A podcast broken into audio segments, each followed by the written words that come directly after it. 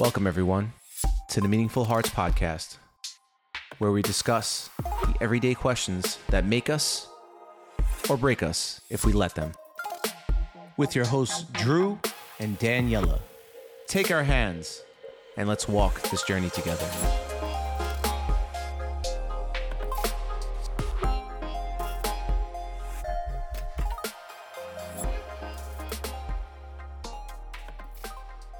Welcome back, everyone, to another episode of the Meaningful Hearts podcast. Today, we are going to do something that I think might be fun. Um, I've chosen some questions to randomly ask Drew. You know, our, our podcast is a lot about growth and bettering ourselves and finding more meaning in our lives. So, what better way to do so sometimes than just to ask random questions, um, questions that you can take for yourself or not, depending on what you think of them. But I thought it would be a fun segment, and Drew agreed. So I agree. Treat yourself. For context, Drew does not know the questions ahead of time, did mm-hmm. not prepare. And so, I'm blindfolded. No, you're not blindfolded. you're not blindfolded. Um, but yeah, so here we go. Drew, are you ready? Ready as I'll ever be. The first question is What fictional character do you identify with? Fictional character? yes, now I get to ask some questions that you don't know the answer to and you have to think about. I mean, there's, I guess, many fi- fictional characters. Um, could it be a comic book hero or could be anything? Anything, really. I would say maybe an archetype, not necessarily a character. Then we guess we could piece the character into that. Sure. The Play dark, around with the question. That's the, fine. the dark, misunderstood type of outcast. Sure. I guess that would be most, most like almost like the uh the the hero the the hero that nobody sees coming in hmm. almost every movie. Like that's how I, I identify with that person. The, the loner the loner guy, the cool loner guy who's different mm-hmm. than most most. Can you think I, of a char- like? Is there a character? Right, well, I guess I guess I'll use one that just pops in my head. Does don't don't hold me to this one, but in just for example, like Twilight, Edward. Twilight out of all. hey, hey, there are parts. I was that, not expecting that. All right, well, that's the one I could draw up right now, but sure. Some of those elements obviously not some of the other oddities that happened that happened in that movie, but I always loved vampires.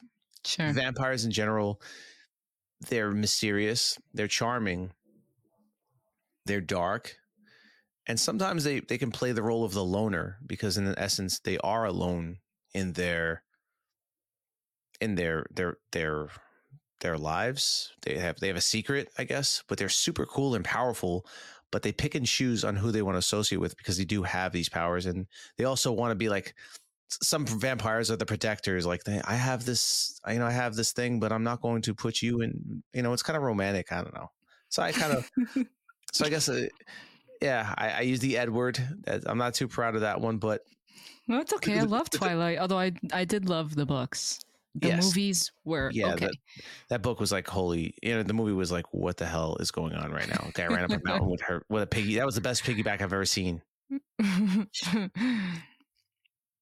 Okay. Yeah. Um this is good. Ready for my next question? Yeah i'm like shoot it at me. I'm sure okay. this is going to be really easy. Honestly, the questions are like super random. Um, they're not related in any way, shape, or form to each other, but part of it is to have fun with it. So, yes. The next question is What was your coming of age experience? what? coming of age experience. Yeah. So coming of age is when I guess like when you transition from um child to adult. Okay. I have that type, that's kind of what coming of age I guess there's at least many, from my understanding. Many in uh from adolescence to to official adulthood. I would say a big one for me was um it's, it's pretty a dark one. I mean, seeing my my father and my father attack my mom um, when I was like 13 years old. That was like, whoa, things are real. These are things you see in movies, but this is happening in real life. Um, also, along with that came, you know, my parents filing for bankruptcy, financial situations, um, fighting over money, worrying that we're going to be in the street, poverty, all these things that popped into that. So I guess that was really a wake up call that I need to focus more on getting myself together because I don't think they're going to be able to to help me. I need I'm going to need to help myself, and it became to like a survival type of thing. So it's kind of coming of age in a sense where I took a big leap from being a 13 year old kid to thinking, oh man, I need to, I need to, I need to be able to survive on my own, possibly. Ah, that's that's a you know that makes me think about how we don't realize sometimes the things that we go through um they they kind of force us to mature or start to see a, in an from an adult like perspective yeah. And so thank you for answering that and thank you for your vulnerability that i actually thought of that as we were answering like wow honestly that to come revisiting that that sure. is I guess putting into perspective that question with that experience, and it made me actually realize that's why I I was a little more focused than being than my head being in school because I was like I need to make money, I need sure. to I need to like get it together quick, and I'm like, what do you know? You're a 13 year old kid. What do you know? But yes. Do you think that that ties into the character that you identify with? I always felt that way. I always felt like an outsider in going to school. I never felt a part of. I think part of it was being, I guess, ashamed of, I guess, in a sense, my family and a sense of the the things that happen and seeing kids with their families and how they were. Mm-hmm. I was a little, I was embarrassed, especially with my dad. And I, I know that when there was a school event or if there was something, I remember when I was in high school, there was like a Christmas thing. It was like a Christmas play, and then there was a a Christmas party afterwards, and every you know every kid brought their family to this thing. They brought their family to meet the teachers and and everybody that was in this program. I was in like this last ditch effort program for kids that were you know violent offenders, going in and out of jail, pregnant moms. It was family life at home was terrible, so. I was in this program and I was supposed to bring my family and I I forgot what excuse I came up with, but I didn't attend the the, the play and I didn't go to the Christmas party because I was embarrassed. I was just thinking to myself, I don't want such awkwardness to go there and have my parents there and see kids that I go to school with and and have their deal with my teachers and I just I was embarrassed. I remember that. I remember I, I don't know what the hell I, I lied my ass off to get out of that one. well, thanks. Thanks for sharing that. Yeah, I forgot what I said. I, forgot, I, forgot, I really forgot what my excuse was, um, but I got out of it. Yeah. Yeah. Hmm. It's food for thought. Yeah. So my next question is, who inspires you? And it cannot be me. he just mocked me. I did. I mimicked her. Mm-hmm. Who inspires me? I would say I would say I wouldn't say it's one person. I think it's a cause that inspires me.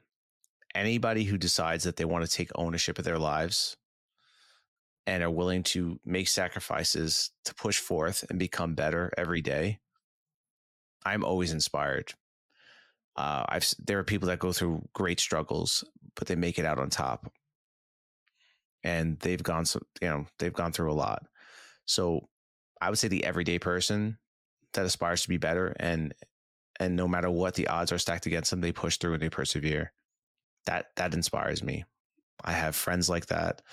I have my best friend and the love of my life, who I can't use, but she's she's she she falls under that network of people. So I am inspired by that. and you can attach many successful entrepreneurs and uh, people that are out there that are that are teaching and spreading the word of positivity and not victimhood. I look up to those people and I admire them. That's awesome. Thank you for answering that. Now, even though these were randomized questions, there's still connection um, among them, especially when it comes to improving ourselves and and finding more meaning. You know, from your coming of age experience and how that really put you in a position to want more, to mature, and to realize that, you know, life is pretty tough, but that you can change the circumstances for yourself.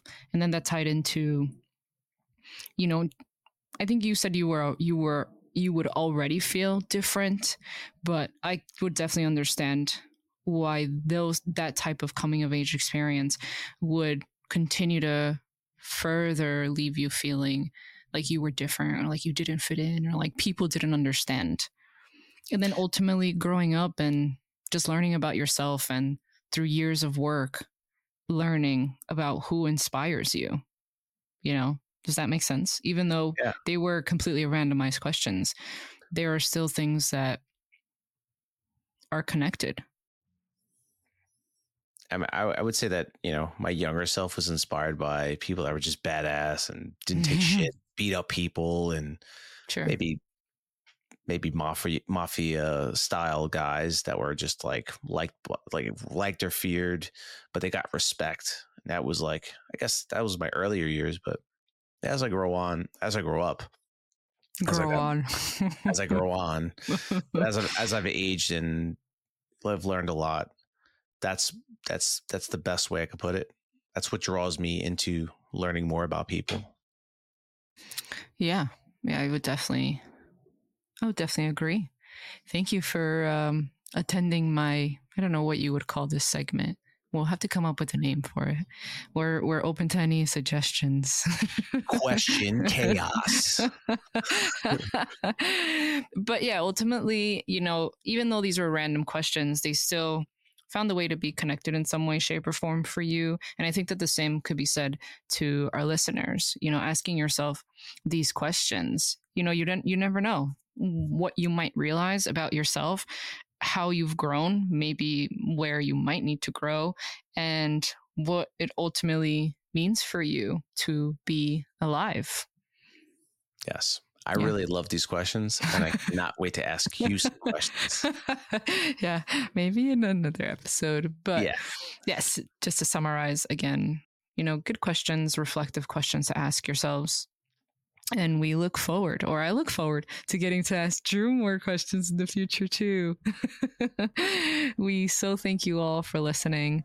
We hope that you have a wonderful morning, day, or night, depending on where you are in the world and time zone. Yes. Thank you.